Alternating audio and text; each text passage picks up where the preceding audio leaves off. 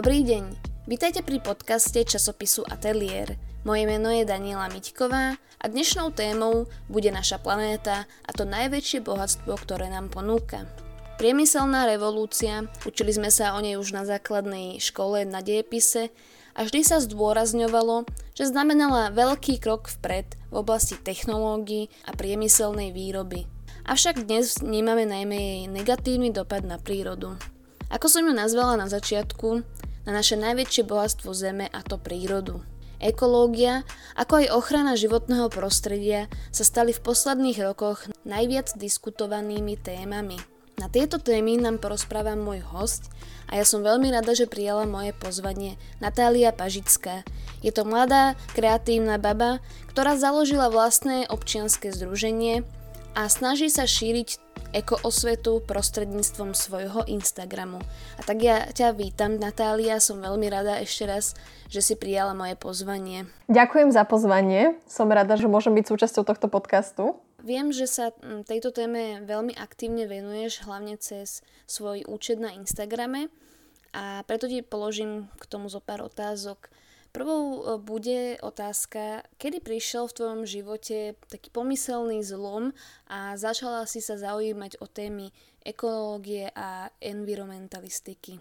Tak taký najhlavnejší zlom v mojom živote prišiel, keď som začala pracovať ako modelka. A teda vďaka modelingu som sa dostala aj do veľa azijských krajín, konkrétne teda v Číne som bola až dva mesiace v meste Guangzhou. A tam tie castingy vždy prebiehali v lokálnych továrniach kde som vlastne mala možnosť vidieť, ako títo ľudia v tých továrniach pracujú a ako tam v podstate aj žijú, keďže zrovna v tých továrniach, do ktorých sme chodili, veľakrát ľudia žili kvôli tomu, že prichádzali vlastne z okolitých dedín. Peniaze, čo zarobili, vlastne posielali rodinám domov, aby ich uživili. A oni žili vlastne v tých skromných eh, podmienkach tej továrny konkrétnej. No a vtedy som si tak začala uvedomať, že asi s tým modným priemyslom nie je úplne všetko v poriadku. No keďže som teda bola celkom do módy taká zažratá, aj som rada nakupovala, tak som sa rozhodla, že teda sa chcem uberať touto tému aj ďalej a že ju chcem ísť aj študovať, takže som začala študovať Fashion and Branding na Amsterdam Fashion Institute, kde teraz vlastne dokončujem svoje bakalárske štúdium. Počas prvého týždňa vlastne na tejto škole nám pustili dokument The Truth Cost, čo je po slovensky pravdivá cena lacného oblečenia. A vtedy som videla úplne všetko to, čo som vlastne videla aj v tej čínskej továrni a vtedy som si to nejak spojila a zistila som, že takto jednoducho modný priemysel funguje vydieraním ľudí a znečisťovaním životného prostredia a podobne. Čiže vtedy som si uvedomila, že s tým asi nie je úplne všetko v pohode a zo dňa na deň som prestala v týchto reťazcoch nakupovať a rozhodla som sa teda, že na sociálnych médiách sa budem vyjadrovať alebo teda sa budem snažiť šíriť informácie o tejto téme aj medzi ľudí. Moda určite nie je jediná téma, ktorou sa zaoberáš a ktorá sa týka ekológie. Dá sa podľa teba zmeniť životný štýl smerom k lepšiemu životnému prostrediu a k ochrane prírody zo dňa na deň, alebo je to postupná aktivita? Je to individuálne, to záleží úplne od každého. Niekto to má nastavené tak, že mu stačí sa dozvedieť nejaké potrebné informácie na to, aby svoje správanie zmenil.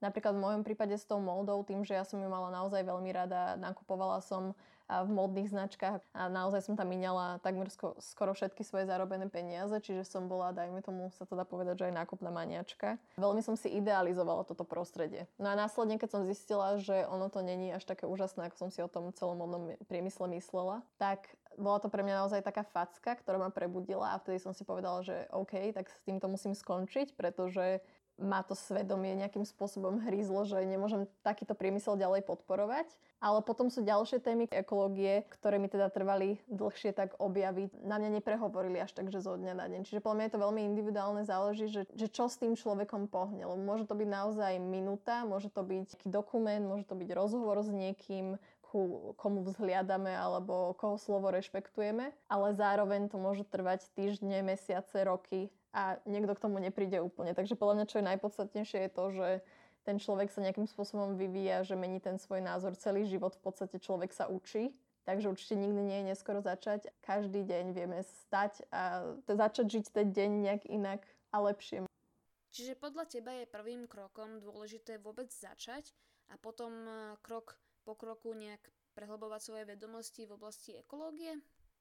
Určite, pretože Veľakrát ľudia nekonajú kvôli tomu, že nevedia. To je vlastne aj ten hlavný dôvod, prečo som sa začala venovať tomu, čomu sa teraz venujem, že sa snažím šíriť tieto informácie na sociálnych médiách a tvoriť nejaký edukatívny content, pretože viem, že veľakrát tá nevedomosť práve podporuje to, že tí ľudia tie témy ignorujú, alebo že vôbec ohľadom tých tém vôbec ako keby nekonajú, alebo vôbec svoj život nejak neprispôsobujú dnešnej dobe, pretože tá situácia je v dnešnej dobe naozaj zlá.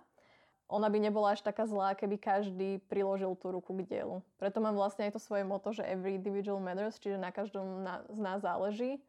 Pretože by naozaj stačilo, keby každý sa snažil len tou tvojou trochou a spolu by sme dokázali veľkú zmenu priniesť tomuto svetu. Napríklad aj čo sa týka stravy, tak vôbec netlačím na ľudí, aby sa hneď stali vegánmi, pretože ani ja nie som 100% vegánka. Snažím sa stravovať dajme tomu, že 93% vegánsky, ale nie som proste 100%. Niekedy, keď mám vajíčka z domáceho chovu alebo s certifikátom Demeter a podobne, tak si to vajíčko dám. Myslím si, že je dôležité, že človek sa nad tými rozhodnutiami vedome zamýšľa, pretože naše dennodenné rozhodnutia naozaj ovplyvňujú to, v akom svete žijeme. A myslím si, že každý z nás, a minimálne teda tento podcast si budú počúvať najmä mladí ľudia, tak každý už len či zo správ alebo z rôznych článkov a všetko, čo sa zdieľa aj na sociálnych médiách, si vieme, že tá situácia nie je úplne ideálna. A aby aj človek podľa mňa neprepadol tej skepse a aby nebol z toho nejaký nešťastný, pretože stále je z čoho sa teší, tento svet je nádherný, stále je čo zachraňovať a za čo bojovať, tak podľa mňa práve tomu sa vie pomôcť tým, že teda človek začne niečo aj sám so sebou robiť a nebude sa spoliehať len na niekoho iného, že to spraví za neho. Tvojim prvým krokom v zmene životného štýlu vlastne bola moda. Ako si sama spomenula, bola si modelka a videla si na vlastné oči, aký krutý dokáže byť modný priemysel. Začala si podporovať tzv. slow fashion značky oblečenia. Mohla by si nám priblížiť, čo znamená vlastne slovné spojenie slow fashion? Tak pod slow fashion, ono to vlastne nie je nejaký konkrétny názov, ktorý je niekde ako keby zadaný a vyslovene, že definovaný nejakou organizáciou. Vzniklo to podľa mňa e, v tom kontexte, že začali sme volať proste tú zlú módu, alebo teda ako ju vidíme, že zlú, tak sme ju začali volať, že fast fashion. Čiže ako kontrast k tomu vznikla teda tá pomalá móda. Ja osobne tú pomalú módu vnímam tak, že by mala byť aj sociálne, aj environmentálne zodpovedná, čo teda znamená, že z toho environmentálneho hľadiska ide vlastne o celý proces, ako sa to oblečenie vyvíja, čiže od pestovania, či ide o nejaké e, biodynamické hospodárstvo, alebo sa na pestovanie bavlny používajú kila, kila, litre, litre chemikálií, ktoré následne potom aj nosíme na svojej pokožke. Potom pri farbení oblečenia, aké farbivá sa používajú, či tá továreň má čističku vody alebo vypúšťa všetky tieto chemikálie do najbližších riek, kde potom ryby plávajú hore bruchom a samozrejme tá voda potom ide do podzemnej vody. Čiže toto je ten environmentálny aspekt samozrejme a potom máme ten sociálny a to je teda, že či tí zamestnanci sú naozaj zaplatení tak, ako zaplatení byť majú či majú platené niečo ako materská dovolenka, alebo či teda pracujú v podmienkach, ktoré sú e, napríklad bezpečné, pretože veľa tovární v Bangladeži, v Indii a v podobných krajinách, v rozvojových krajinách sú bohužiaľ v takých podmienkach, že sú doslova ako keby na spadnutie. To bol vlastne aj ten prípad e, továrne Rana Plaza v roku 2013, keď vlastne to zabilo, tá továreň sa zrútila a zabila cez e, tisíc ľudí. Takýto prípad sa teda môže veľmi ľahko zopakovať znova, pretože bohužiaľ tie sociálne podmienky a to sociálne zlepšenie není absolútne viditeľné, bohužiaľ doteraz. Je to naozaj výzva pre tie značky, hlavne pre tie veľké značky, ktoré naozaj vyrábajú tie veci v množstvách a v miliardách kusoch. Takže je to taká zložitá situácia aj pre tie značky, ktoré sa to snažia robiť lepšie. Takže by sme mohli povedať, že slow fashion je ešte len zárodku. Veľmi málo značiek sa riadi týmito tzv. pravidlami, že by sa správali zodpovednejšie, či už z toho environmentálneho alebo sociálneho hľadiska. No myslím si, že najväčší problém majú z ekonomického hľadiska, pretože povedzme si pravdu, všetko závisí od peňazí a toto by mohol byť teda najväčší problém slow fashion značiek. Súhlasíš s tým? Áno, to si veľmi dobre povedala, presne za všetkým sú peniaze. Z ekonomického hľadiska pre tie udržateľné značky je to samozrejme ťažšie, kvôli tomu, že keď platíš naozaj každého a v tom reťazci tak, ako máš, tak potom cena trička sa zdvihne e, z eura 99 na dajme tomu 40 eur, čo teda je obrovský rozdiel, niekoľko stonásobný náraz tej ceny.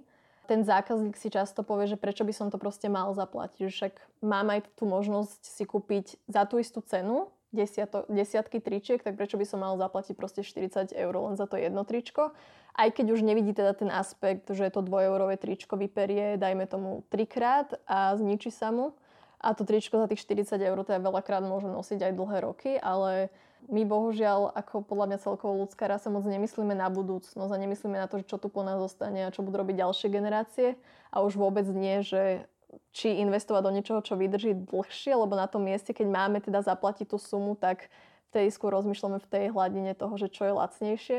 Preto si bohužiaľ veľa ľudí nedá tú námahu vyhľadať tie udržateľné značky, lebo si spomínala, že tých značiek nie je veľa. Ono je pravda, že samozrejme tých neudržateľných, alebo teda tých fast fashion značiek je o mnoho viac. Keď sa ma niekto spýta, že aké sú to značky, tak podstate všetky značky, ktoré asi väčšina ľudí pozná. Čiže ak ideš niekam do slovenského nákupného centra, celkovo do týchto akože komerčných obchodov, tak všetky značky jedna za druhou budú práve tieto fast fashion značky, ktoré nemajú environmentálne zodpovedný ani sociálne zodpovedný prístup Okrem slow fashion je tzv. záchrancom aj second hand, pretože sa tam oblečenie recykluje a ľudia si stále nekupujú nové a nové oblečenie. Avšak veľakrát sa stane, že ľudia si nakúpia veľa vecí, pretože je to za málo peňazí, ale potom ich nenosia a veľakrát ich nakoniec aj vyhodia. Aký je tvoj názor na toto tvrdenie? Súhlasíš s tým, že najlepšia vec je tá, čo je v skrini a vynosí sa, alebo by sa malo nakupovať aj v second handoch, ale určite viacej rozumne? Tak určite treba kupovať len to, čo reálne človek vynosí a čo mu v tom šatníku chýba. Pretože veľakrát, aj mne sa to teda stávalo, keď som tak veľa nakupovala, že čím viac oblečenia som v tom šatníku mala, a tým som mala väčší pocit, že si nemám čo obliecť. A to je úplná pravda, pretože som napríklad, ja neviem, zháňala nejaké, dajme tomu nejaké červené tričko, alebo to bolo akože len z brucha taký príklad. Ale úplne som zabudla, že ja vlastne také tričko v šatníku mám dokonca s výsačkou, nikdy som ho nemala oblečené, ale tým, že už som tam mala také kopy tých vecí, tak som ani už som úplne strácala prehľad v tom, že čo v tom šatníku vlastne mám. A keď sa bavíme o tých second handoch, tak určite je stále lepšie si nakúpiť veľa vecí v second hande, ktoré potom následne nenosíme, ako si kúpiť tie veci v klasických fast fashion obchodoch a potom ich nenosiť. Pretože predsa len podporovať tú ekonomiku tých second handov a celkovo veci alebo tovaru z druhej ruky je super. Samozrejme, teda treba kupovať len to, čo vynosíme, ale bohužiaľ je to aj tak s tými second handmi, že 10% asi tak cca sa predá a potom zvyšok aj tak putuje do nejakých recyklačných centier, to je teda v tých najlepších prípadoch. Niekedy sa to dá posielať do krajín tretieho sveta, kde sa to potom kopí na nejakých obrovských skládkach, ktoré kontaminujú pôdu a robia tam neplechu. Takže aj tie second handy bohužiaľ majú teda veľmi veľa oblečenia, pretože si vezmeme, že tie second handy fungujú už od 20. storočia, niekedy možno od polovice. toho oblečenia si asi viem predstaviť, že sa odtedy muselo teda veľmi veľa nakopiť keďže um, keď prišli v 90. rokoch na trh tieto fast fashion značky, tak si vezmeme, že len keď ideme, ja neviem, do Zary každý týždeň majú tam novú kolekciu, z toho sa im teda nepredá úplne všetko, predá sa im dajme tomu 50%, 60%, tak zvyšok sa buď páli, alebo teda sa potom posiela ďalej presne do nejakých obrovských charitatívnych zbierok, kde sa to potom prerozdeľuje do rôznych second po celom svete. Takže veľakrát ma prekvapí, alebo teda neprekvapí, ale možno by niekoho prekvapilo, že keď idete do second handu, tak tam vidíte aj nové H&M košaty, ešte s výsačkou, alebo Zara rifle, ktoré sú ešte tiež úplne nenosené. Takže už pomaly aj sa stráca to čaro takého vintageu a už aj v tých second handoch sa kopí to lacné oblečenie z tých fast fashion obchodov ale second handy sú úžasné. Všetky svoje najobľúbenejšie veci, čo mám doma, sú práve z druhej ruky. Takže silno odporúčam, že nech dá tomu človek šancu, lebo veľakrát už som aj tak strácala nádej, že už tu nič nenájdem, už sa mi tu nechce chodiť, že je to stráta času a potom nájdete jeden kúsok a zistíte, že taký kúsok by ste buď nikde inde nenašli, alebo by ste za ňo zaplatili strašne veľa, ak by ste ho našli v nejakom klasickom konvenčnom obchode. Ja si rýchlu modu nekupujem len kvôli tomu, že teda viem ten ako keby environmentálny a sociálny background alebo to pozadie tej veci, ale takisto úprimne si tie veci nekupujem kvôli tomu, že viem, aké chemikálie sa v tom nachádzajú a úprimne sa tie veci ako keby aj bojím nosiť. Toto možno príde niekomu úplne ako niečo šialené, pretože si povieme, že Európska únia by nedovolila, aby sme nosili nejaké chemikálie na sebe, no bohužiaľ to nikto už netestuje ani nekontroluje sú to rôzne pravidlá, kedy niekedy táto certifikácia na Slovensku bola povinná, aby sa to oblečenie testovalo, teraz to už neprebieha.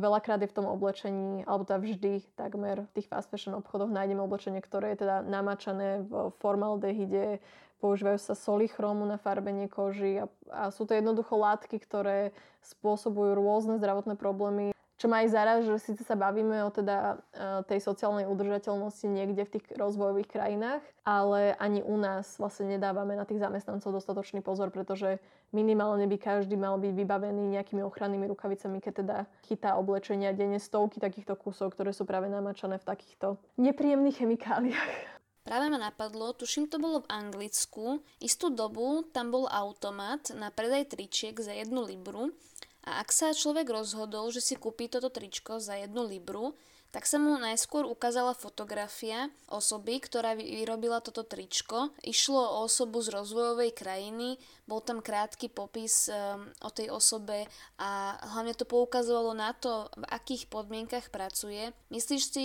že toto je jeden z takých nástrojov, ktorý môže otvoriť ľuďom uh, oči a malo by byť takýchto projektov oveľa viacej?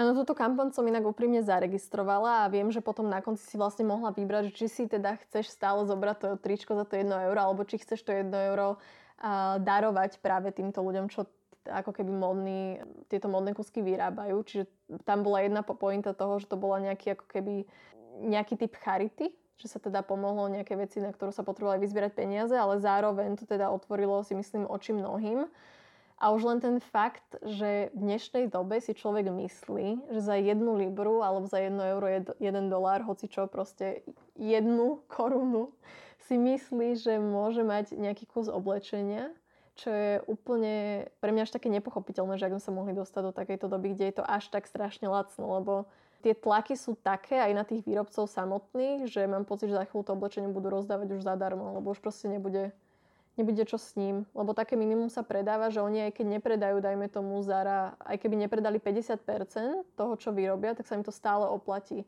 Pretože aj keď to oblečenie predávajú tak strašne lacno, tak stále z toho oni ako firma majú zisk. Čo je úplne šialené, pretože mi prídeš za euro, to nie, že mi príde, za euro 99 sa nedá ani tričko vyrobiť, ani to ešte ho predať a s nejakým percentuálnym ziskom.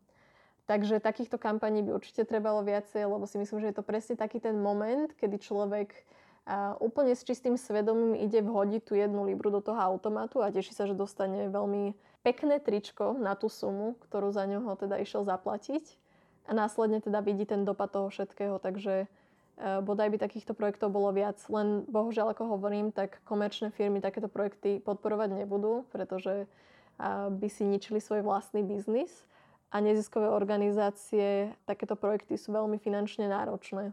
Takže tam potom treba už hľadať sponzorov a podobne a veľa ľudí, ktorí sú práve pri moci a ktorí majú nejaký podiel na rôznych ziskoch od týchto firiem, tak sa bohužiaľ samozrejme týchto projektov zúčastňovať nechcú. To je veľakrát problém aj tu v Amsterdame, keď sme riešili cez moju školu nejaké podobné kampane, tak veľmi ťažko sa hľada človek, ktorý by sa podujal alebo teda chcel financovať podobnú záležitosť.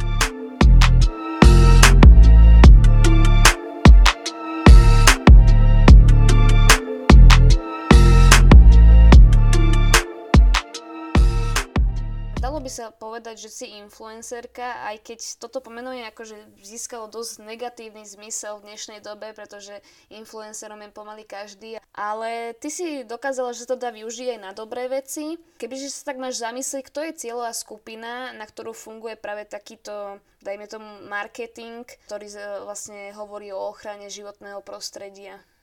Ja si myslím, že táto téma je tak veľmi široká, že tam vôbec podľa mňa nejde ani o vek, že častokrát nájdem osobu, s ktorou sa rozprávam a má dajme tomu cez 40 rokov a tieto témy ju veľmi zaujímajú a má taký ten stále ten prístup k tomu, že síce už mám vek, aký mám, ale stále tu proste som na tomto svete a môžem tu niečo zanechať, môžem niečo zmeniť, môžem inšpirovať svoje deti, svoje vnúčatá, svoju rodinu a svoje okolie.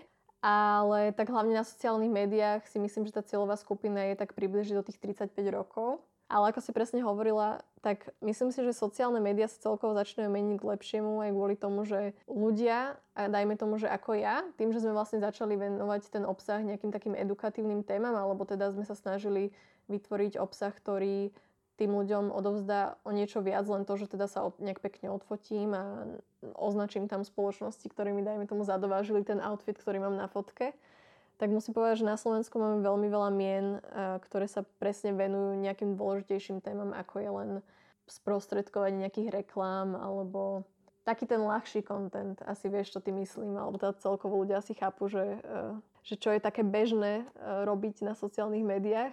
A ako si povedal s tým influencerstvom, tak presne influencer dneska si môže byť každý. Stačí, keď sa niekto pozná s nejakou osobou, ktorá má veľa sledovateľov, následne tú osobu označí a už aj tá daná osoba má viac sledovateľov, ono to funguje presne tak.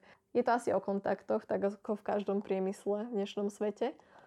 Ale to influencerstvo ako také má ten negatívny pojem hlavne podľa mňa kvôli tomu, že sa to využívalo iba na tie reklamy a tým, že vlastne marketing pochopil, že reklama cez influencerov je prospešnejšia ako nejaká reklama v magazíne, je to dajme tomu aj lacnejšie a efektívnejšie, tak potom všetky reklamy sa presunuli ako keby v takú jednu dobu, to bol taký boom možno pred dvoma rokmi, keď si to firmy uvedomili a začali teda veľmi vyhľadávať influencerov na propagovanie rôznych vecí.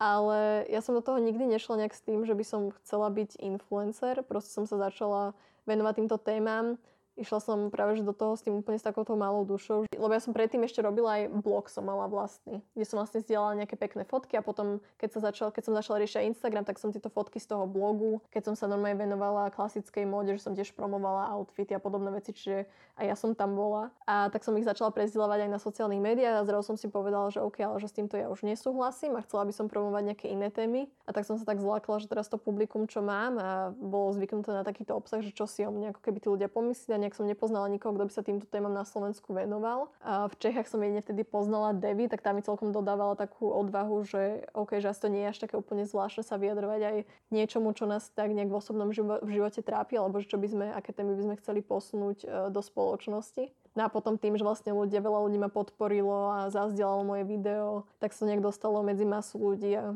ja som nejak tak uchopila tú príležitosť, že sa z toho teším, že ma sleduje také množstvo ľudí a snažím sa to využiť takým tým pozitívnym smerom. Myslím, že sa mi to aj celkom darí, ale myslím si, že ešte veľa, veľa, veľa ciest, ako sa to dá využiť v tom pozitívnom slova zmysle, že to influencerstvo je také, ako si ho človek spraví. Môžeme promovať niečo, čo nemá zmysel, môžeme sa venovať nejakým témam, ktoré, ktorým sa venujeme len kvôli tomu, že z toho máme nejaký zisk, ale takisto to môžeme využiť na nejaké ovplyvnenie spoločnosti. Áno, presne ako si spomínala, že na Slovensku sa začalo viacero osobností, ako aj známych tvári venovať témam ekológie ako ty. Za seba môžem spomenúť Viktora Vinceho, ktorého sama sledujem na Instagrame a tým, že je moderátor televíznych novín, si myslím, že je dosť populárny a je veľmi dobré, že sa venuje takýmto témam, pretože má veľa sledovateľov a tým pádom jeho slova zasiahnu oveľa väčšie publikum a je veľmi dobré, že využíva svoj Instagram aj na ekologický obsah. Presne tak. On má ešte tú výhodu, že je vlastne v show biznise, čiže on má to spektrum toho publika o mnoho väčšie tým, že vlastne aj vysiela v hlavných správach, robí redaktora a podobne, tak ho pozná podľa mňa aj to staršie publikum, čiže naozaj si myslím, že tú cieľovku, čo má na Instagrame, je ešte o mnoho širšia ako tá moja. Takže určite skôr, že sa rozhodol to takto šíriť, lebo viem, že predtým vlastne on nemal Instagram, ani to nejak neriešil a potom zistil, že vlastne to môže byť tiež cesta, ako ovplyvniť ľudí. Lebo keď si tak vezmeme, tak Instagram, ako všetko asi na tomto svete, že nie je ani dobrý, ani zlý, je to ako keby také holé plátno alebo prázdne plátno a to, čo si na ňo namalujeme, alebo to, čo na, ne, na ňo napíšeme, alebo čo sa rozhodneme cez neho šíriť, tak to už je už úplne na nás. Takže Instagram je len nejaká platforma, ktorá to umožňuje, ale ten obsah si vlastne kreujeme alebo úplne vymýšľame sami. Na Instagrame šíriš svoje myšlienky a snažíš sa to šíriť aj nejakými inými spôsobmi, alebo by si nám mohla povedať, že aké sú e, vhodné nástroje na ovplyvňovanie ľudí smerom tým, tomu ekologickejšiemu správaniu sa? Ja si len nemyslím, že je tam nejaký jeden spôsob, že ako je to robiť dobre, ako je to robiť zle.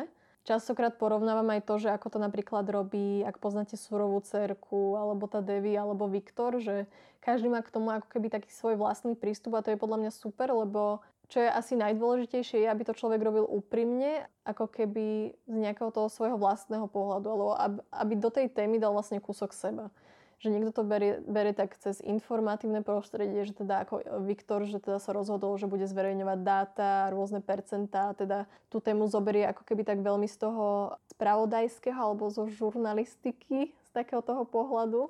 Dajme tomu potom tá Devi sa venuje tej strave a cvičeniu a vegánstvu ako takému a ono to zase šíri takým veľmi svojským a osobným prístupom, že vlastne zverejňuje ako keby čo robí ona a nehovorí ako keby nikomu, že čo má robiť on, čiže aj to je ďalší prístup. Ja si myslím, že sú tak mix úplne všetkého, ale je to asi o tom, jak to človek cíti a jak to chce povedať, lebo aj nám na škole veľakrát hovoria tým, že študujem branding, že vôbec nezáleží na tom, že čo povieš, ale ako to povieš. Čiže jedna message alebo jedna správa, niekto ju môže povedať štýlom, že sa k nej hneď ako keby tak človek obrní a si povie, že túto správu tohto človeka nechcem prijať, pretože mi ako keby nevyhovuje, akým štýlom to povedal.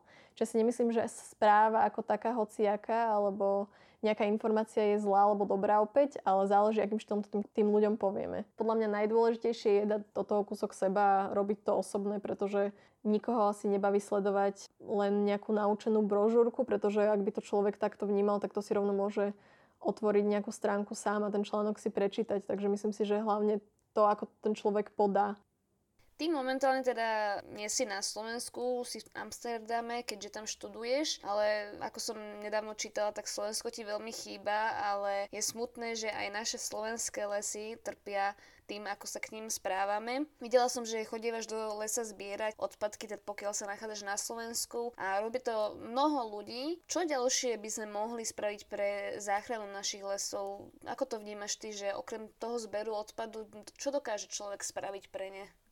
Tieto veci sú ako keby tak trošku mimo tých bežných občanov a potom človek sa niekedy aj vďaka tomu cíti tak trošku bezcitne, že nevie, čo s tou situáciou môže spraviť. Veľa ľudí mi píše, že mali chatu v nejakej lesnej oblasti a zrazu sa tam vrátili a zistili, že polka lesa v priebehu dvoch týždňov už je fuč, že tých lesov sa jednoducho stále, ako keby sa z nich odkrajuje a odkrajuje.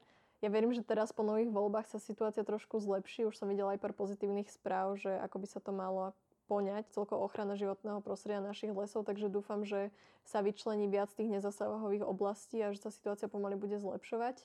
Opäť je to ďalšia téma, v ktorej sú do veľkej časti zahrnuté peniaze, takže opäť z našich lesov sa doteraz robil obrovský biznis a vyvážalo sa drevo do Talianska a do rôznych krajín Európy.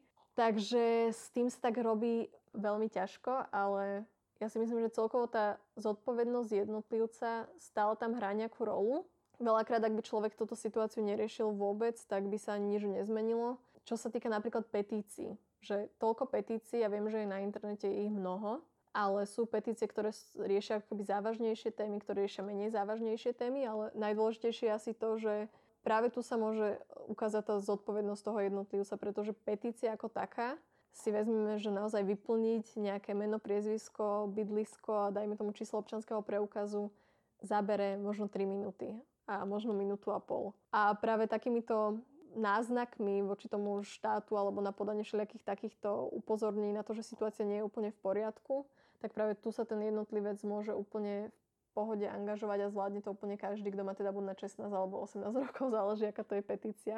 Ale trošku mi chýba to, že ten človek sa veľakrát cíti tak bezradný a toho ako keby stopuje v tom, aby niečo vôbec robil. Ale pritom tých spôsobov je celkom veľa. Už len to zbieranie odpadkov. Ja viem, že teraz nevyzbieram celý les, určite sama nie, ale presne keby každý aspoň minimálne nerobil ten bordel v tom lese, tak tie odpadky by tam ani neboli. Takže každý určite sa vie zapojiť do nejakej aktivity, ktorá je prospešná. Áno, a vlastne v tomto spočíva je to tvoje heslo alebo moto tvojho združenia alebo celkovo teba ako osoby, že mnohokrát sa stretávam s tým názorom, že človek povie, no ale čo keď ja zmením niečo vo svojom živote, však to nebude mať veľký dopad na nikoho, nezmení sa tým celý svet, ale tvoje heslo, že na každom z nás záleží práve, že tvrdí to, že už len to, že každý niečo spraví, tak už len tým robí tento svet lepší. Presne tak, každý vie spraviť niečo málo. A hlavne to málo k málu. To bol taký ten príklad, že, že nezoberiem si slámku, povedalo 7 e, miliard ľudí, čo znamená, že by sa naozaj, e, že každá slámka k slámke, že on sa to zdá, že je to ako keby malý počin, že teraz jedenkrát si ju nezoberiem, ale dokopy to má obrovský zmysel. Teraz nemyslím si, že e, to, že nebudeme používať slámky, záchráni svet, ale je to len taký malý príklad toho, že čo sa dá spraviť a aký to má vlastne obrovský zmysel, ak sa tomu začne venovať veľká skupina ľudí. To isté dajme tomu, že nemusíte sa stať vegánom, ale ak polka alebo 50% ľudí na tejto planete sa začne zaoberať reducetariánstvom, čo znamená, že aspoň raz do týždňa vymeníme meso za nejakú rastlinnú stravu alebo vymeníme jednoducho steak za nejakú, ja neviem, zeleninovú placku alebo si dáme proste nejaké vegetariánske jedlo, tak spolu to má oveľa väčší dopad ako to, keď 1% alebo 2% populácie budú úplne že 100% vegáni. Takže treba sa zamyslieť nad tým, že ako každý jeden z nás môže mať každý deň už cez našu nákupnú silu, cez našu stravu, cez to, čo podporujeme našimi peniazmi, dopad na to, čo sa potom následne deje.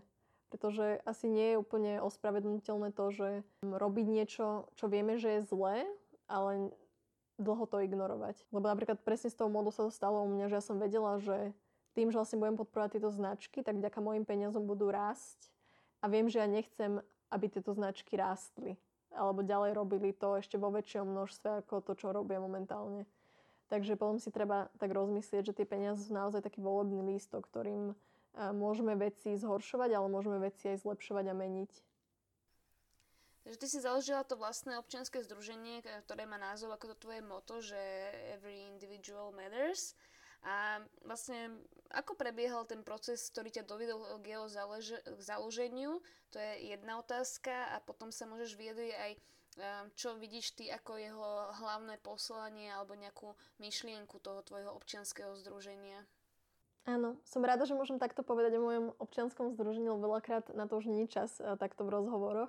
Začalo to vlastne asi tak, že ja som často podporovala nejaké zbierky, že mi ľudia posielali, že treba tomuto útulku pomôcť, tejto osobe treba na nový, ja neviem, vozík, sa vyzbierať peniaze a posielali mi tieto zbierky ja som vždy vlastne zazdielala tú zbierku do mojich stories na Instagrame, ale nikdy som nejak nevedela, že či ten človek reálne, či niekto sa vôbec našiel, čo prispel, lebo som nevidela, nebolo to nejak, že cez transparentné uši, že som nevedela, že či tie peniaze tam naozaj nabehli, alebo či sa tá zbierka podarila ukončiť úspešne. A stále som sa tak zamýšľala, že ako by som vedela pomôcť, pretože moja mamina robí pre, pre jednu organizáciu kde vlastne sa môžu adoptovať deti na diálku. A my tam máme adoptovaného jedného chlapca z Kambodže a tam vlastne to funguje na tej báze, že mesačne človek prispieva, dajme tomu, že 20 eur a teraz ty transparentne vidíš, že za tých 20 eur, čo sa tomu dieťaťu presne že kúpilo, že za tých 20 eur bol schopný mesiac navštevovať školu, že sa mu kúpili v škole obedy a podobne. A tak som si hovorila, že by bolo super aj kebyže ja sa začnem takémuto niečomu venovať a že prečo k tomu teda nevyužiť ten Instagram, že mám tam tú schopnosť ovplyvniť nejaké že veľké v podstate masy ľudí a vedela som, že ma sleduje veľmi veľa ľudí, ktorí tiež chcú niečo zmeniť, ktorí majú srdce na správnom mieste a ktorí by radi pomohli, len veľakrát ten človek nevie, že kde môže pomôcť alebo aj ako môže pomôcť. A tak som vedela, že to, keď niečo budem robiť, tak to bude fungovať na úplne transparentnej báze, aby vlastne ľudia voči tomu mali dôveru, pretože veľa tých veľkých organizácií, čo nehovorím, že je niečo zlé, ale tým, že už sú tak veľké, tak ty, ak pošleš peniaze, tak moc nevie, že na čo presne idú. Že vie, že teda tá organizácia sa venuje nejakému konkrétnemu prípadu alebo nejakej konkrétnej téme, dajme tomu, ja neviem, tyraným ženám, ale že nejak nevie, že kde tie peniaze presne boli použité. A teda ľudia začínajú byť aj trošku tak skeptickí voči rôznym zbierkam, pretože ich prebieha naraz niekoľko tisíc a už človek nevie, že komu a čomu môže veriť. A tým, že vlastne mňa ľudia sledujú na tých sociálnych médiách, vedia, kto som a čomu sa venujem, tak som si hovorila, že tá dôvera by tam teda nebol problém. A rozhodla som sa teda založiť občianske združenie, ktoré bude fungovať úplne transparentným spôsobom, takže som si k nemu založila aj transparentný účet. Volá sa teda Every Individual Matters, ako si už povedala. A pointa toho OZ je, že každý mesiac podporujeme niečo iné, takže vždycky prvého sa vlastne vyhlási zbierka, prvý deň mesiaca a potom na konci, posledný toho mesiaca sa zbierka ukončuje.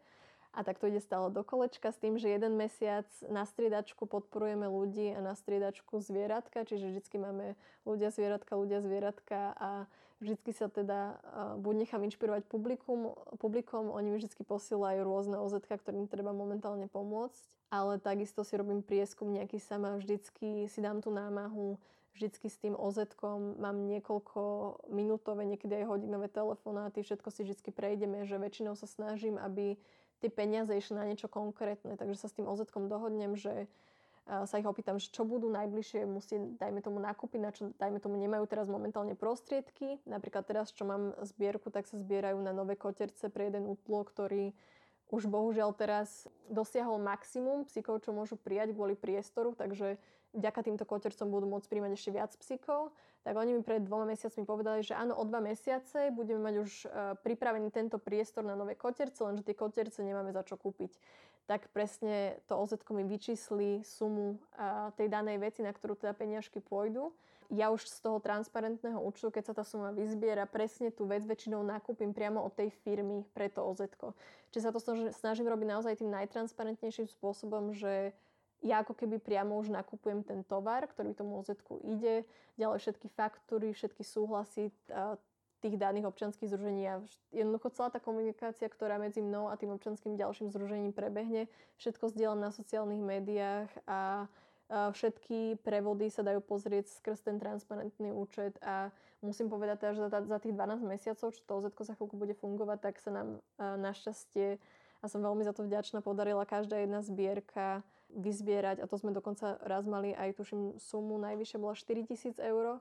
Čiže je veľmi super, že sa ľudia takto angažujú. A ešte som chcela teda povedať tým, že every individual matters je aj v tomto prípade to úplne platí a je na mieste, pretože hlavná pointa toho je, že stačí, keď každý pošle 1 euro, pretože ma sleduje takmer 27 tisíc ľudí, čo znamená, že samozrejme nie každý zaregistruje tú zbierku alebo nie každý si pozerá moje stories, ale minimálne ak teda 5 tisíc ľudí by poslalo to 1 euro, čo viem, že veľa ľudí má, teda veľakrát sa ti, dajme tomu, že nechce poslať to 1 euro, lebo si povie, že čo ja s tým mojim 1 eurom môžem zmeniť.